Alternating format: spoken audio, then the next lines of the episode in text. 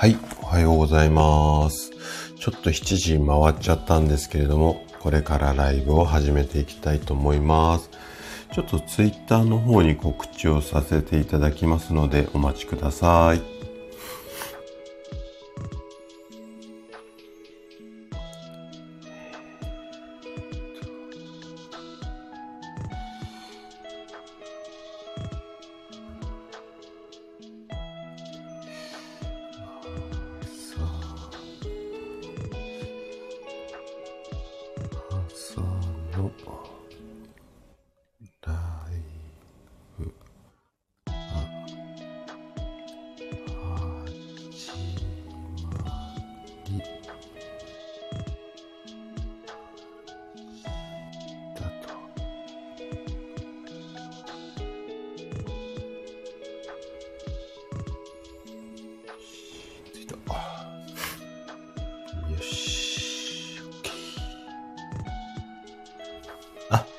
さんおはようございます。今朝もよろしくお願いします。職味さん今朝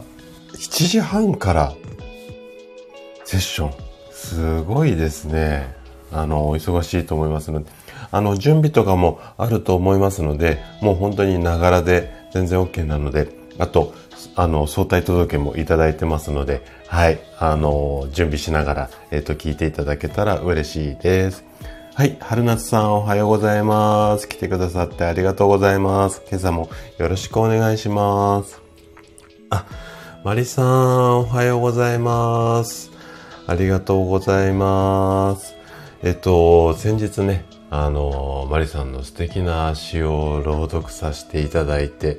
はい、あの、マリさんもね、丁寧に皆さんのコメントまでね、返信いただいて、本当にありがとうございます。でね、マリさんの本当に詩っていうのはね、一文字一文字っていうとちょっとオーバーに聞こえるかもしれないんですが、なんかすごくね、あの言葉にこう思いがこもってるっていうか、こ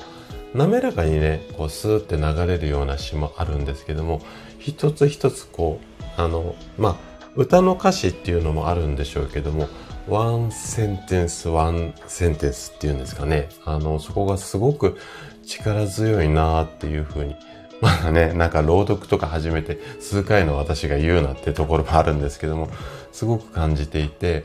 あのー、やっぱりね、読まさせていただいて、こう胸がね、こう熱くなるっていうか、スッと落ちる素敵な詩です。はい。で、これからもね、あのー、作品あれば、えっ、ー、と、ぜひね、えっ、ー、と、朗読させていただければと思いますので、ぜひぜひよろしくお願いいたします。はい。えっ、ー、と、あ、クソさんもおはようございます。来てくださってありがとうございます。あ、NY さんおはようございます。来てくださってありがとうございます。この前ね、NY さんのあのライブ、えっと、初めてお邪魔させていただいて、まあ、流暢な英語ですね。素晴らしい。いつもすごいなと思いますけど、ライブで初めて英語を聞かさせていただいて、いや、記事あんなにスラスラ読むのってすごいなって思っています。でね、うちの奥さんもね、実はね、ちょっと留、留学？ホームステイ？あのー、した経験があって、英語結構喋れるんですよ。で、私はもう英語からっきしなので、本当にね、あの、英語できる方すごいなっていうふうに思いながら、あの、聞いてました。はい。あ、スタッカートさんもおはようございます。来てくださってありがとうございます。はい、そう。江上さんね、今日はね、職味さんちょっとね、この後用事があるみたいなので、7時半ぐらいから、あの、なんか用事があるということで、もう事前にね、相対届 はい、あのー、出していただいてますので、はい、そんな感じです。あ、カノンさんもおはようございます。来てくださってありがとうございます。カノンさんすいません。最近ね、あのー、放送はね、すごくいつも聞かさせていただいてるんですが、なかなかちょっとね、コメントできなくって、いつもいいねばっかりになっちゃって、すいません。はい。あの、いつも楽しく聞かさせていただいてます。はい。えー、と、そうですね。皆さん同士でご挨拶ありがとうございます。えーと、そう。うんと、私見習ってえっ、と、届けを出していただいて、はい、ありがとうございます、職員さん。はい、えっ、と、NY さんは、突っかかってばっかりですけど、練習のために、あえてライブにしているド M です。来てくださってありがとうございました。あのね、でもね、ド M の方の方が多分ね、上達早いと思います。えっと、ね、お尻ペンペンされても、すごく頑張るので、はい、あの、素晴らしいと思います。はい、あ、あんこさんもおはようございます。来てくださってありがとうございます。あんこさんの配信もね、もうほぼ毎日聞かさせていただいてるんですが、最近ちょっと私自身がパタパタしちゃってて、あの、いつもいいねばっかりになっちゃってて、ごめんなさい。あの、いつも楽しく。で、あの、結構ね、短くて、今日の、あの、その日の気づきなんかをね、えっ、ー、と、お話しされてるので、いつもふんふんって言いながら聞かさせていただいてます。はい。えっ、ー、と、皆さん同士で、職人さん。英語も話せて料理上手な奥様いいな。そのいい奥様はまだ今 裏で寝てますけどね。朝が弱い奥様なんです。はい。えっ、と、皆さん同士でご挨拶ありがとうございます。はーい。じゃあね、今日は、えっ、ー、とね、気象病、あのー、告知でもさせていただいたんですが、気象病っていう病、気っていうか症状、これについてね、あれこれお話をしていくんですが、気象病、もしくは天気病なんて言われたりしますけど、こういった病気って、病気っていうか症状なのかな？うん。あの、聞いたことありますかね？で、皆さんは、あのー天気が悪いと調子が悪いとかってありますかね？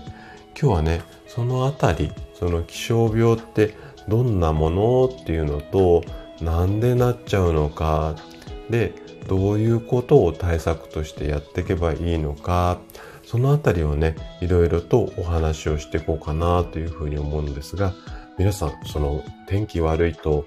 頭痛がとか膝がみたいな感じありますかね？はい。あ、トツさんもおはようございます。来てくださってありがとうございます。トツさんのね、ライブがなかなか入れず、いつもアーカイブになっちゃってるんですが、すごくすごく参考にさせていただいてます。はい。で、私もね、似たようなこと、あの、こう見えてもちょっと治療家のお弟子さんが、あの、いて、今結構ビジネスで困っている人間も多いので、いろいろね、トツさんがお話しされてるようなことをいろいろお話をさせていただいてるんですけども、いつもふんふんって思いながら聞いています。はい、ありがとうございます。あ、つくしさんもおはようございます。来てくださってありがとうございます。はい。えーと、はい。あの、つくしさんも潜り聞きで全然 OK です。あの、皆さんね、平日の朝なんで、私はね、今日、明日お休みなんですけども、平日の朝でお忙しいと思いますので、はい、あの、もう私のライブは全然潜りながらでコメントなんかは気にせず、ただ、あの、できるだけね、えっと、ライブに関しては、タイムリーで、その、まあ、季節っていうか、その時々に合ったお話をね、させていただこうかなと思いますので、ぜひね、あの、参考にしていただけたら嬉しいです。ちょっと採用を飲まさせてくださいね。いや、今朝も本当に寒いですよね。あのー、ようやくね、ちょっと私真夏でも左右飲む人なんですけれども、ようやくね、寒が、あ、左右がね、美味しい季節になってきたなというふうに思うんですが、本当ちょっと寒いんでね、えっと、皆さん体調とかは気をつけて、はい、あのー、お過ごしください。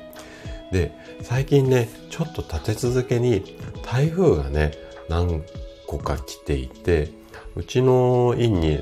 来院される患者さんも結構調子崩している方が多くて、で、頭痛の患者さんなんかもね、飛び込みで先生もうちょっと痛くなっちゃったんでとかっていう方が何人か増えてきていて、で、今日ね、この気象病っていう話をしていきたいなというふうに思っています。で、えっと、例えばね、雨が降る前になると頭痛がするとか、台風が来るとめまいだ、耳鳴りがなって調子が悪いとか、あと天気が悪くなると、古傷が、膝が、腰が痛むみたいな感じの、その体調が、うんと、天気が悪いと体調が悪くなることってよくあると思うんですよ。で、その症状っていうのが最近ね、だいぶね、こう注目されてきて、本なんかもね、ちらほら出てきていて、ネットなんかでも気象病とか天気病って検索をすると結構いろいろな記事が出てきます。ぐらい、まあ注目されているこの気象病なんですけれども、えっ、ー、とね、まあざっくりとしたデータになるんですが、天気によって体調崩す人、これはね、5割とか6割なんて言われているんですけども、じゃあそもそもこの気象病って、まあどういったものかっていうところからね、話をしていきたいなというふうに思います。で、えっと、気象病っていうのは、もっとね、ここ数年、あ、数、数年じゃない、ごめんなさい。数年、えっ、と、にわかに注目されてきている病気の一つで、まあ、うんとね、いろいろこうデータあるんですけれども、まあ、推定の患者さんの数。これがね、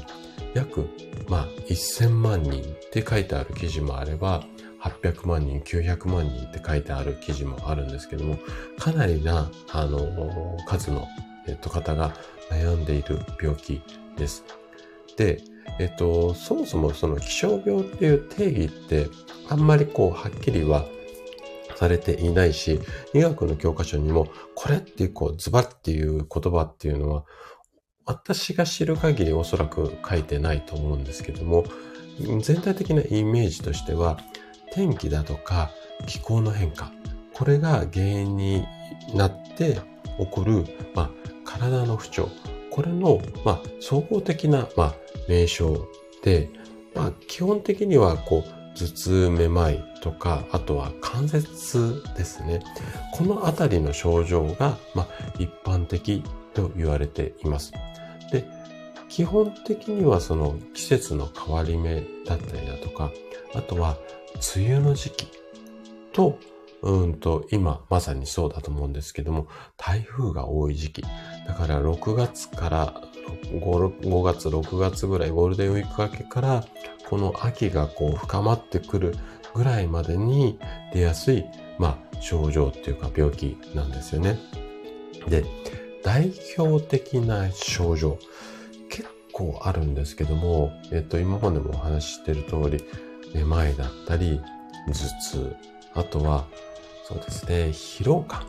なんとなく疲れが抜けないとか、あとはね、まあこれ整体院で得意なところなんですけど、首や肩のこり、あとはね、関節痛、まあ膝、手首、腰なんかが痛む。あとは昔の傷が痛むみたいな感じだとか、あとそうですね、手足の痺れだったりだとか、あとね、呼吸がね、浅くなってしまうので、まあ、台風の時なんかよくあるんですけども、喘息の方なんかは発作が出やすくなったりします。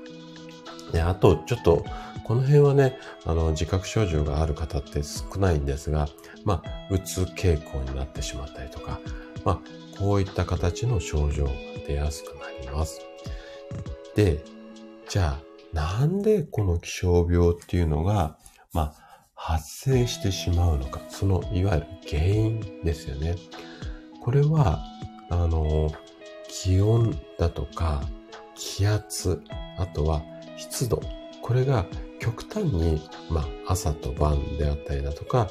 前日と、えー、今日みたいな感じで、今日なんかも台風過ぎて、昨日はね、私クーラー入れてたのに今日はもう半袖短パンじゃちょっと寒いなっていう感じの、こういう気温の大きな差ですよね。これによって、まあ、私が大大好きなっていうか治療として得意としている自律神経。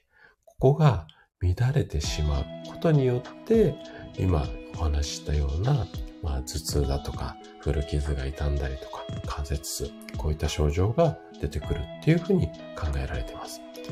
で、えっ、と、まあ、気、気候の変化っていうのは、まあ、暑い寒いが分かりやすいんですけれども、この気象病に関してはね、気圧、ここの変化がすごく大きいというふうに言われていて、なので台風の時期なんかが調子悪くなったりだとか、あとはその梅雨時期に症状出やすくなったりするんですよね。で、気圧も高いよりも低い時に症状が出やすい。こんな傾向がすごくあります。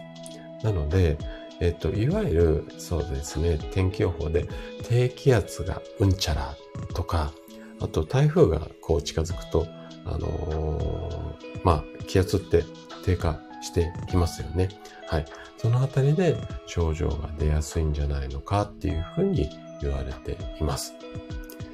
で、こっからが、えっ、と、ちょっと、うんと深掘り、今日気象病に関しての深掘りの話になっていくんですが、この気圧の変化によってですね、えっ、ー、と、三半規管って皆さん聞いたことありますかね？まあ、耳の奥のあたりにあるそういうこう臓器なんですけども、ここの近くにある内耳って、えっと、内側の内に耳って書くんですが、このね、内耳が気圧の変化によって、ちょっと正常じゃない働きをすることによって、えっと、気象病になりやすいんじゃないのかっていうところが最近すごく言われてきていて、で、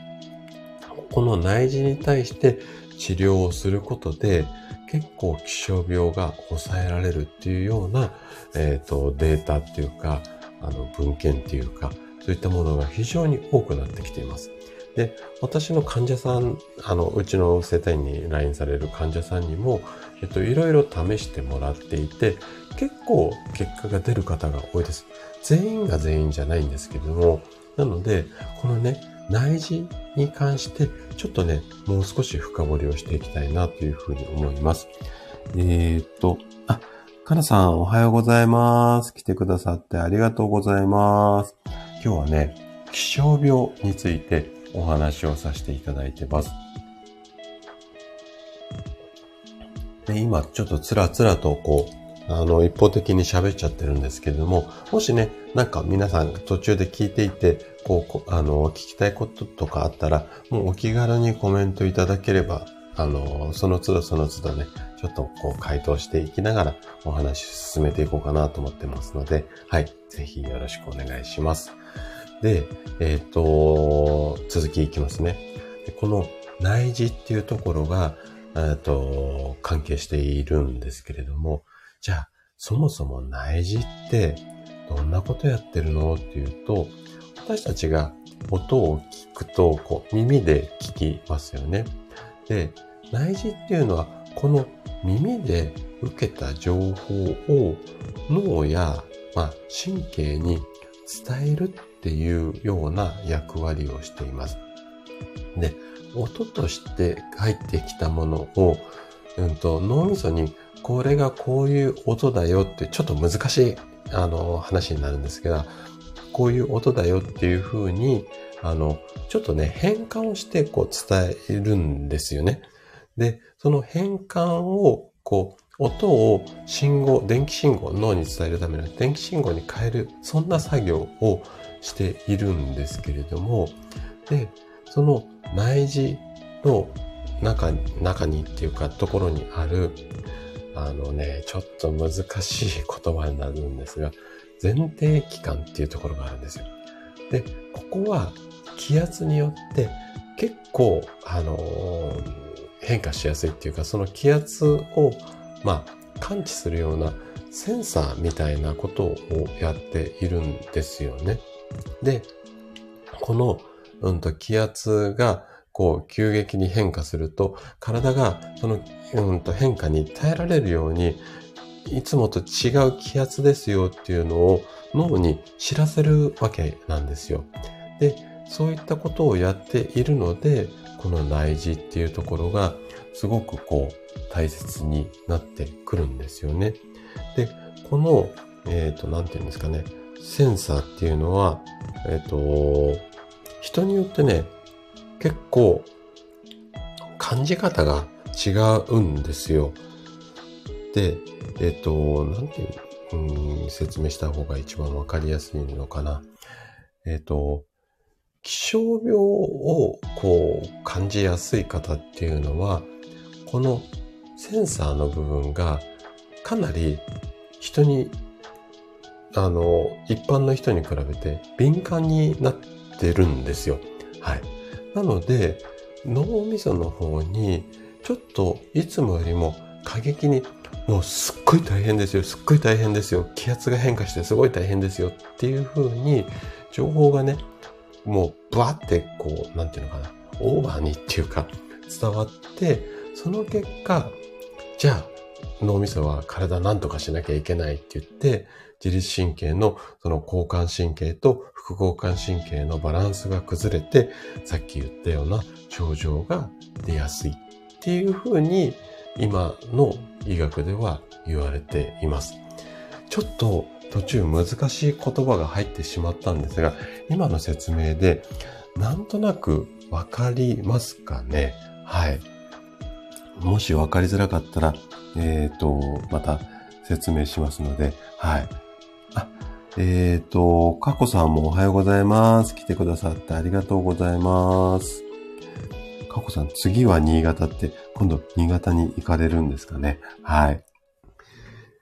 で、ここまでが、えっ、ー、と、気象病の、まあ、気象病ってなんでっていうことと、あとは、まあ、どういうことが原因なのかっていうお話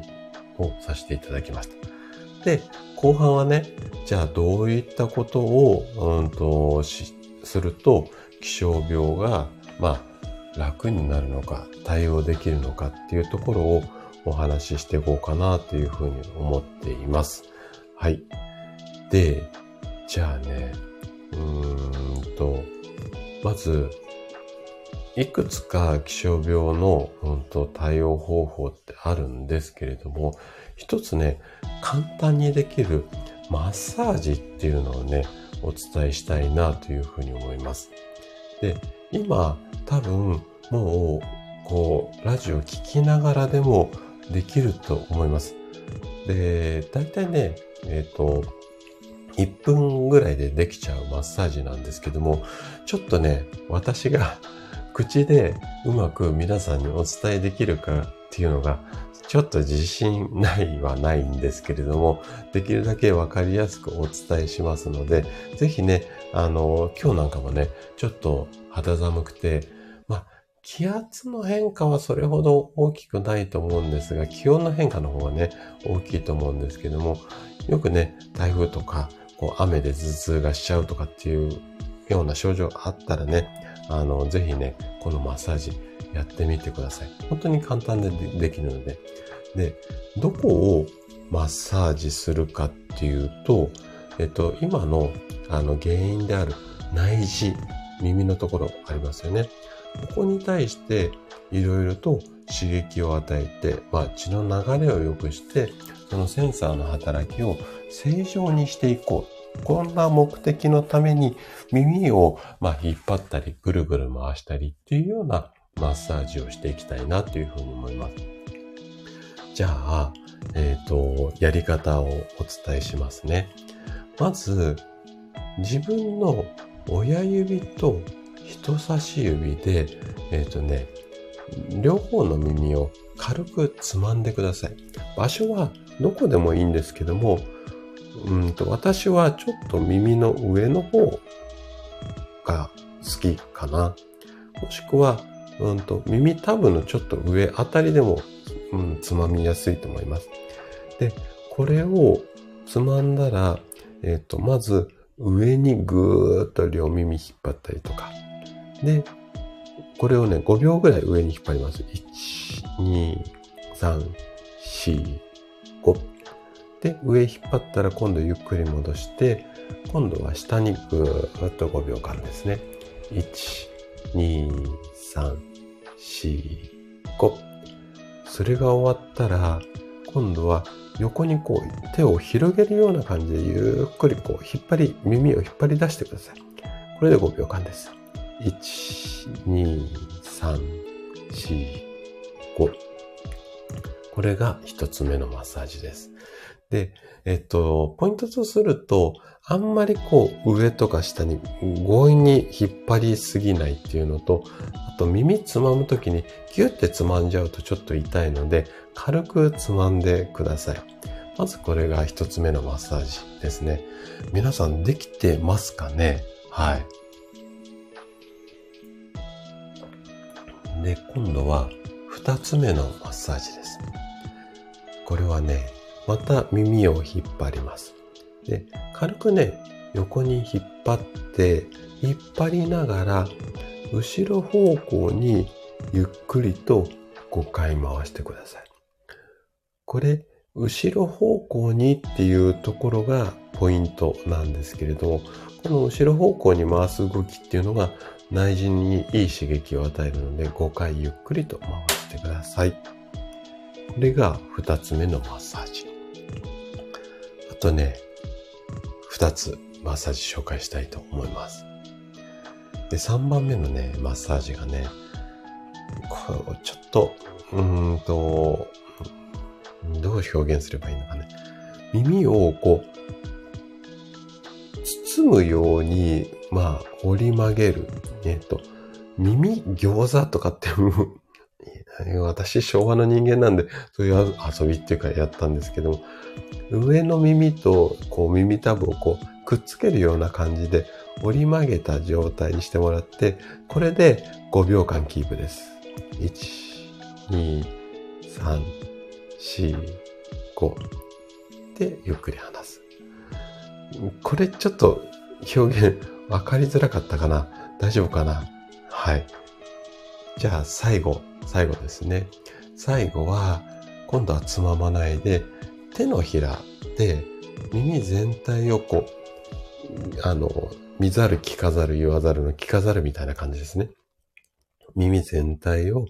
覆ってもらって、これでね、後ろ方向にゆっくりこう、ま、円を描くように、ゆっくりと耳全体をこう回すようにしてみてください。これを5回後ろ回しに、えっ、ー、と、回してもらう。こんなマッサージですね。はい。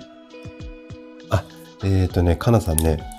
耳を餃子にするのは上下ですか？それとも縦方向ですか？えっ、ー、とね、もうね、えっ、ー、と、動かさないで耳をこう上の耳と膝と下の耳をこうくっつけていただいて、もうそのままです。そのまんまこう折り曲げるっていうか、上耳と下耳をこうくっつけて、なんていうのかな、耳がくしゃってなるような状態で、このくっつけたままで5秒間キープです。はい。ちょっと今の説明で 伝わったかな？はい。あと他マッサージ分かりづらい点とかってなさそうですか？大丈夫そうですか？はい。あのー、意外とね、マッサージとかストレッチってラジオでお伝えするのって 難しいですよね。はい。で、もし今のちょっと分かりづらいな、イメージ湧きづらいなって言ったら、結構ね、このあたりって、あの、動画で、えっ、ー、と、出してる人もいらっしゃいます。あの、YouTube なんかで。で、気象病、耳マッサージとか気象病マッサージなんて検索をすると結構動画だったりとかイラストで可愛く紹介されてる方がいますので、えっ、ー、と、それなんかも参考にしていただければいいかなというふうに思います。はい。あ、めぐさんおはようございます。来てくださってありがとうございます。気圧の変動に弱いのですが、それも気象病ですかね。はい。おそらく、まあ、気象病かなとは思うんですけども、皆さん、あの、気象病がね、そんなに、あの、定義ってはっきりしていないんですよ。こうだったら気象病っていうところも、お医者さんでも判断が結構そのお医者さんによって分かれるっていうこと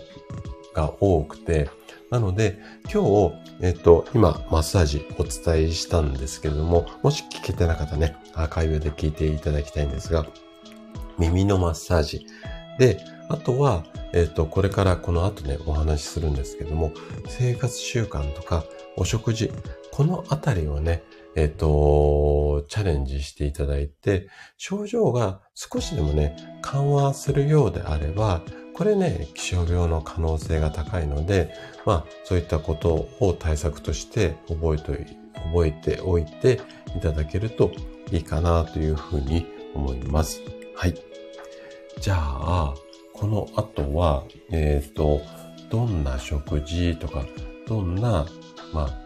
えっ、ー、と、生活習慣っていうところを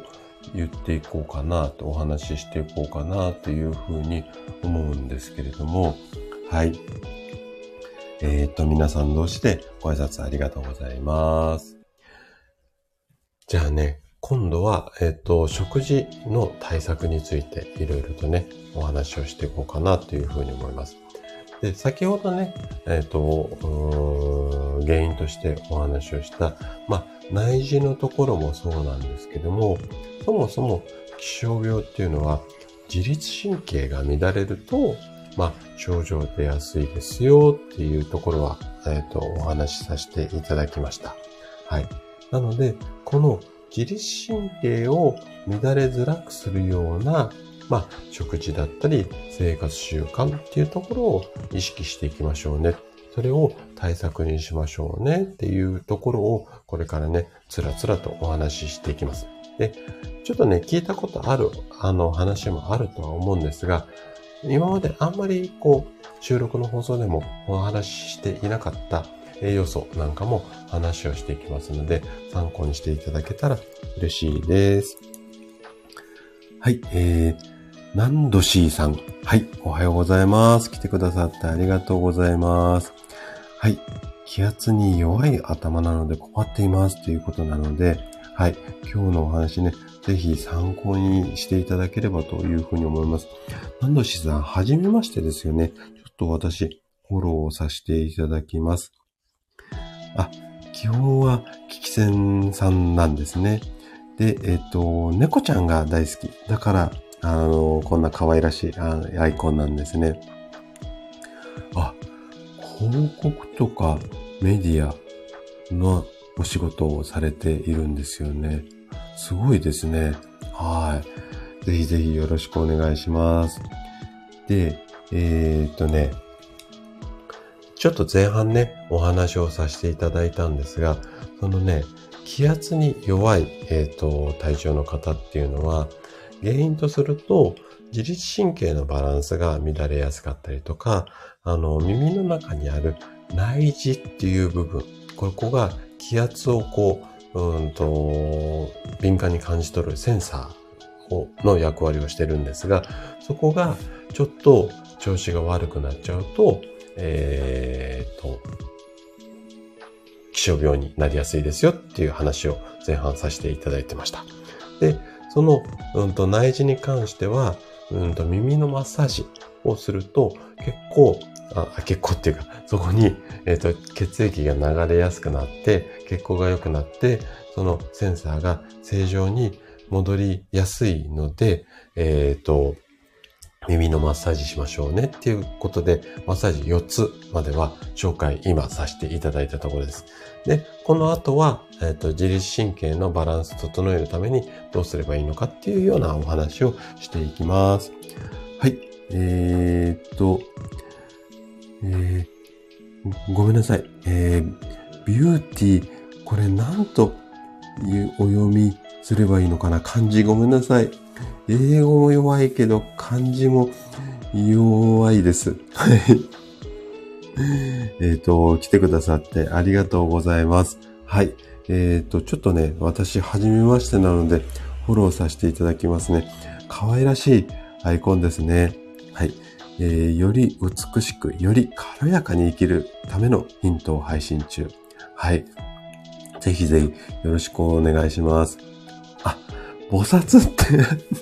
はい、マリさんありがとうございます。ビューティー、菩薩さんですね。はい、よろしくお願いします。すいませんね。額ないんですよ、私。はい。あ皆さんに助けられてます。ありがとうございます。えーと、えーと、頭痛とめまいでやられています。台風の際は気象予報よりも察知が早いですっていうことですね。はい。えっ、ー、と、ぜひぜひね、あの、ナンドシーさんも今の、あの、ちょっと対策、耳引っ張ったりのマッサージで、ね、もし、あの、楽になればね、えっ、ー、と、嬉しいので、ぜひ試してみてください。あ、清美さん、おはようございます。来てくださってありがとうございます。はーい。じゃあね、えっ、ー、と、話し続きに行きたいと思うんですけども、で、えっ、と、もうね、私のラジオを聞いてくださってる方が、まあ、方でしたら、自律神経について、まあ、結構詳しいと思うんですが、ちょっと復習も兼ねて、自律神経っていうのは、そもそも、まあ、呼吸だったりとか、あとは血液の循環、あとは体温を上げたり下げたり、要は体の機能をコントロールする、まあ、神経で、で、自分でこう動かせる神経っていうのもあるんですが、自分では、あの、関係なく、例えば、うん、寝てる時、心臓を動かそうと思って心臓を動かしたりとか、今寒いからちょっと暖かくしようって言って血の流れを多くしましょうとかって自分でコントロールできないですよね。で、そういったコントロールを一手に引き受けてくれてるのが、まあ、自律神経で、基本的な考えとすると、ちょっと細かく言い出したら違うんですが、昼間、昼間はいわゆる交感神経っていうのが優位になってて、夜は、えっ、ー、と、副交感神経っていうのが優位になってます。で、この交感神経と副交感神経がシーソーのような感じでギッタンバッタンしてるんですが、この気圧の変化とか気温の変化が激しいと、このギッタンバッコンがちょっとうまくできなくなってしまって、いろんな症状が出ますよっていうことなんですよね。で、何を食べるかっていうのはこの後お話しするんですが、そもそもね、このあたりを注意すると自律神経のバランスが整いやすいっていう食事の大原則っていうのがあります。うんと細かく言うといろいろあるんですが、もう大きくはね、この二つを意識してもらいたいんですよね。でまず一つ、一つ目は、朝食を食べるようにしてみてください。で自律神経のバランスが乱れている方、特にうちの生体院に来院される患者さん非常に多いんですが、朝食を食べてない方っていうのも非常に多いです。じゃあね、なんで朝ごはんいいかっていうと、朝ごはんを食べると体温が上がってくるので、今まで夜寝てて副交感神経が優位になってたのが、この朝食をとることによって、これから交感神経が頑張る時間帯だよっていう体にお知らせすることができるんですよ。なので、朝ごはんをできるだけ、えっ、ー、と、食べるようにしてみてください。で、えっと、ビューティーボサスさんだとか、あとは、ナンドシーさん。もし朝ごはんを食べていないようであれば、はい。ぜひ朝ごはん。で、もし、もう朝全然もうぜ起きれなくて食べれなくてっていう場合は、もう朝一杯の左右でもいいです。あとは、あの、できたら即席のお味噌汁なんかでももう、あの、カップにお湯注ぐだけで、えっ、ー、と、朝ごはんになりますので、ぜひね、そのあたりをまず意識してみてください。あともう一つ。もう一つ、これはね、ちょっとお仕事の兼ね合いで難しいよっていう方多いと思うんですが、えっ、とね、何食べるかを意識されてる方っていうのは、まあ、あの、健康意識されてる方が私のラジオを聞いてくださる方非常に多いので、何食べるかっていうのは結構皆さん頑張るんですけれども、決まった時間に食べる。ここを、うんと、意識される方ってあんまり多くないんですよ。朝はこの時間、昼はこの時間、夜はこの時間。で、決まった時間に食事をすると、あの、体の中でリズムが取れやすくなります。で、この体の中のリズムが安定してくると、自律神経っていうのは、あ、今この時間だから、こういう風にしていこうっていうのが、ちゃんとわかりやすくなるんですよね。で、人間の体って体内時計っていうような形で時計が備わってますので、この時間になったらこれ、この時間になったらこれっていうのが、その食事でこう自律神経を切り替えていくってことができると非常にバランスが整いやすくなるので、できるだけね、もう必ずそうするっていうのはなかなかちょっとやっぱり皆さん忙しいので難しいと思うんですが、特にまあ朝の時間は結構コントロールしやすい方って多いと思うんですよ。なので、先ほどの朝食をとるっていうところと一緒に、朝決まった時間に朝食をとる。このあたりも意識されるといいかなというふうに思います。はい。コナちゃんおはようございます。来てくださってありがとうございます。はい。潜ってでもね、はい。あの、ぜひぜひ聞いてみてください。今日はね、気象病について話をさせていただいてます。あ、グルーブさん。はい。おはようございます。はい。来てくださってありがとうございます。はい。アーカイブね、ぜひ、あの、聞いてみてください。で、私、結構、のんびり喋るタイプなので、アーカイブは、うん、もう1.2とか1.5とかで聞いてもらえると嬉しいです。はい。じゃあね、最後、えっ、ー、と、今度は、何食べればいいのっていうところをお話をしていこうかなというふうに思うんですが、要は自律神経を整える効果があるような、まあ、栄養素を意識した食事をしましょうっていうところを最後お話をしていきます。で、えっ、ー、と、この辺は結構私いろいろ収録の放送の中でもうんとお話をしているので、まあまあ、あの、よくお話ししているところはさらっと。で、あんまりお話ししていない栄養素っていうのも最後にね、二つお話ししようと思うので、まあ、このあたりはちょっとゆっくりめにお話をしようかなというふうに思います。で、まずね、自律神経を整えやすい、まあ、代表の、えっ、と、栄養素。これがね、ビタミン B っていうやつです。で、ビタミン B はもうビタミン B1、B2、B3 っていろんな種類あるんですが、もう全部を通してまず言えることは、神経の伝達、これを助ける働きっていうのが結構あるので、ビタミン B っていうのは、えっ、ー、と、まず意識をしてもらいたいのと、あと、そのビタミン B の中でもビタミン B12。これはね、神経細胞を修復する。こんな働きがあるので、先ほどの内耳から脳に神経の伝達をするときに、やはり傷ついている可能性もありますので、B12 っていうのは意識されるといいと思います。で、ビタミン B12 ってどんなものに入っているのっていうと、代表的なのがレバー。あとは貝類でアサリとかシジミ、とは牡蠣なんかもいいですね。あとね、チーズにもまあ入っていることがあるんですけども、基本的にはレバーと貝っていう風に覚えてもらうといいかなという風に思います。で、次の栄養素が、これビタミン C なんですよね。で、ビタミン C は、まあ、抗酸化作用っていうことで、ストレスだったりとか、あとは、その、こう、疲れやすいのを助けてくれる働きがあるので、まあ、疲れた時に、えっ、ー、と、気象病って出やすいところもあるので、まあ、ビタミン C 意識してみてください。はい。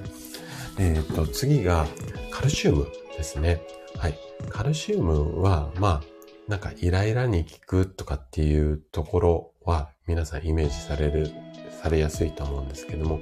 体の中のね、情報、これの伝達を、まあ、サポートする。こんな働きもあります。で、先ほどからお話ししている内耳からの神経伝達。ここに異常があるから気象病って起こりやすいので、まあ、このカルシウムなんていうのも、えー、意識されるといいと思います。じゃあ最後にね、二つほど普段あんまりお話ししないような栄養素。まあ、何度かね、収録放送の中でもこういう栄養素大切だよっていう話はしてるんですが、普段あんまりお話ししないような栄養素、最後に2つ紹介させていただきます。はい。えー、なんと C さん。はい。柿チーズ、頑張ってみてください。で、チーズは、えーとね、チーズの中でも、プロセスチーズがいいと思います。はい。いろんな種類あるんですけども、プロセスチーズがいいと思います。ただ、チーズに関しては、ちょっと胃腸が弱い方なんかは、あの、体質的にね、合わないあの方もいらっしゃるので、えっ、ー、と、もし、こう、あんまり好きじゃなければ、えっ、ー、と、先ほどのレバーとか貝類を意識していただいた方がいいと思いますので、ご自身の体調に合わせながら、えっ、ー、と、チャレンジしてみてください。はい。じゃあね、最後2つ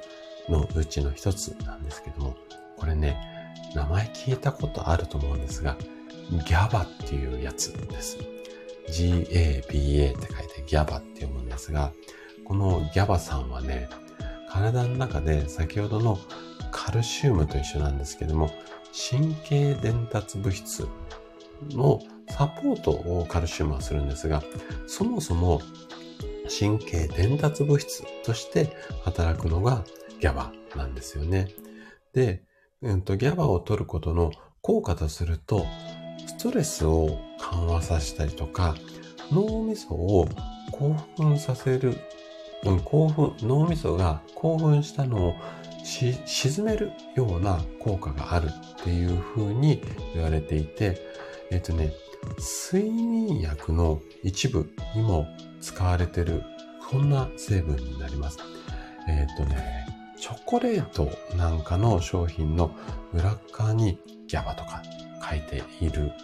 商品もあったり確かしたはずなので、このあたりの効果を狙っているんですよね。で、このギャバを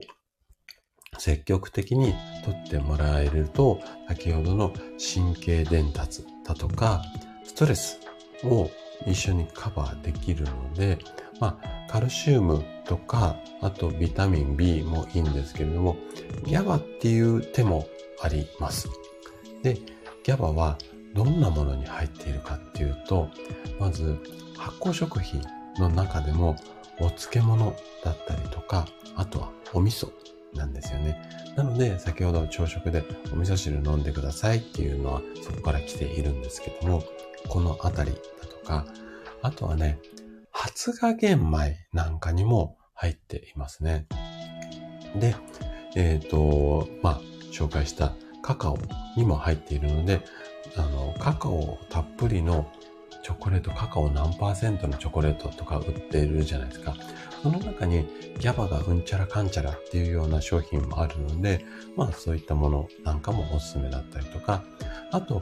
お野菜で言うと、トマトなんかにはよく入っていますので、トマトお好きだったらね、トマトなんかもいいかなというふうに思います。じゃあ、最後一つ栄養素なんですが、これはトリプトファン。うん。名前聞いたこともしかしたらあるっていう方もいらっしゃるかな。うん。で、トリプトファンっていうのは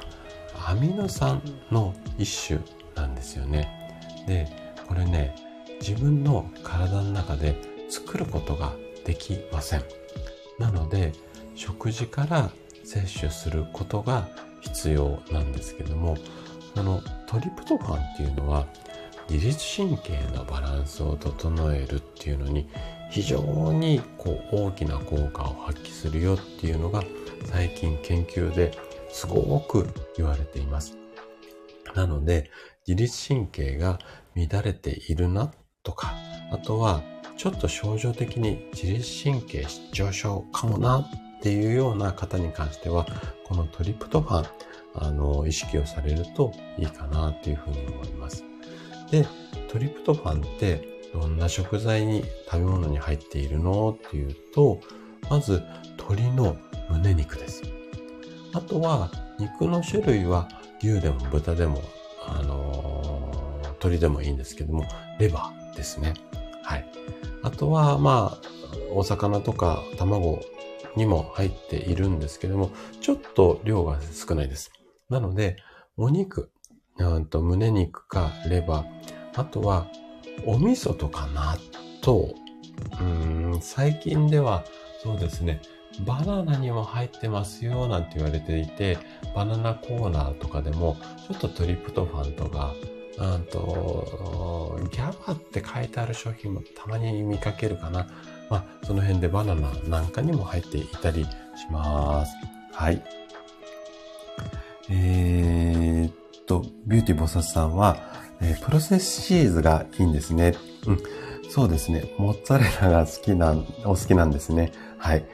そう、プロセスチーズが、あの、一応、いいというふうにされています。はい。なので、えっ、ー、と、ぜひね、えっ、ー、と、チーズ食べる習慣があれば、えっ、と、そちらチャレンジしてみてください。はい。ということで、今日ね、お話ししたかったことは、このあたりなんですけども、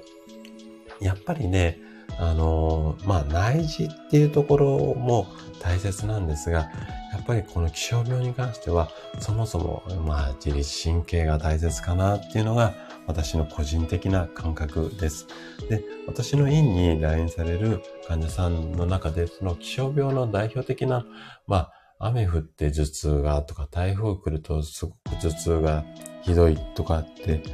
いうところも、あの、言われる患者さんが多いので、えっ、ー、と、その方にはね、自律神経のバランスを整えるっていうような、えっ、ー、と、治療すると結構効果が出やすかったりするので、自律神経っていうのは、えー、意識されるといいというふうに思います。はい。えっ、ー、と、ビューティーボサさんレターちょっと拝見させていただきますね。質問させていただいてよろしいでしょうか？最近、亜鉛のサプリを取り始めました。私は気象病の中でも吐き気が強く我慢できない時があります。どうしたら良いでしょうか？はい。えっ、ー、とね、亜鉛に関しては、えっ、ー、と、基本的な、うんと、効果とすると、うんと、まず、うんと、細胞を新しく作り変える、そのサポートをするっていうことが多いので、えっ、ー、と、傷が治りやすくなったりします。と、あとは、その味覚障害がある方、味がちょっとわかりづらいよっていう方に関しては、亜鉛がいいよって言われています。ただ、それ以外にも効果があるので、この気象病にももしかしたらちょっと効くかもしれないんですが、えっ、ー、と、そもそも体の中で亜鉛が足りてるか足りてないかっていうところを確認して、まあ、飲み始めるっていうのも、まあ、方法としてはおすすめです。で、吐き気が強いっていうことなんですけれども、で、その吐いちゃう原因とすると、やはり先ほどくらいからお話ししている、まあ、自律神経のバランスっていうのが辛いと思うんですよ。で、えー、お食事の、え、時間だとか、あとは、えっ、ー、と、内容ですね。このあたりを、こう、まず決めていただくっていうのが一つ対策としていいんですけども、もう一つ、吐き気がしてしまうっていうのは、胃腸の働きがもしかしたらちょっと弱いのかなっていうふうに思うので、で、胃腸の働きを助けるっていうと、やはりこれ自律神経のバランスっていうところになるんですよね。なので、まず、あのー、一番こう、やりやすいことっていうと、しっかりお休みになるっていうことと、あとは、これからの季節はね、やりやすいと思うんですけれども、夜、ゆっくり湯船に使う、浸かるようにしてみてください。ね、体を温めると自律神経のバランスが整いやすくなるので、まあ、湯船にゆっくり浸かる。あとは、そうですね、朝起きたら、うんと、日の光を浴びるとか、深呼吸をする。この辺の対策で、まず自律神経のバランスっていうところを意識されると、その吐き気っていうのが、例えば、そうですね、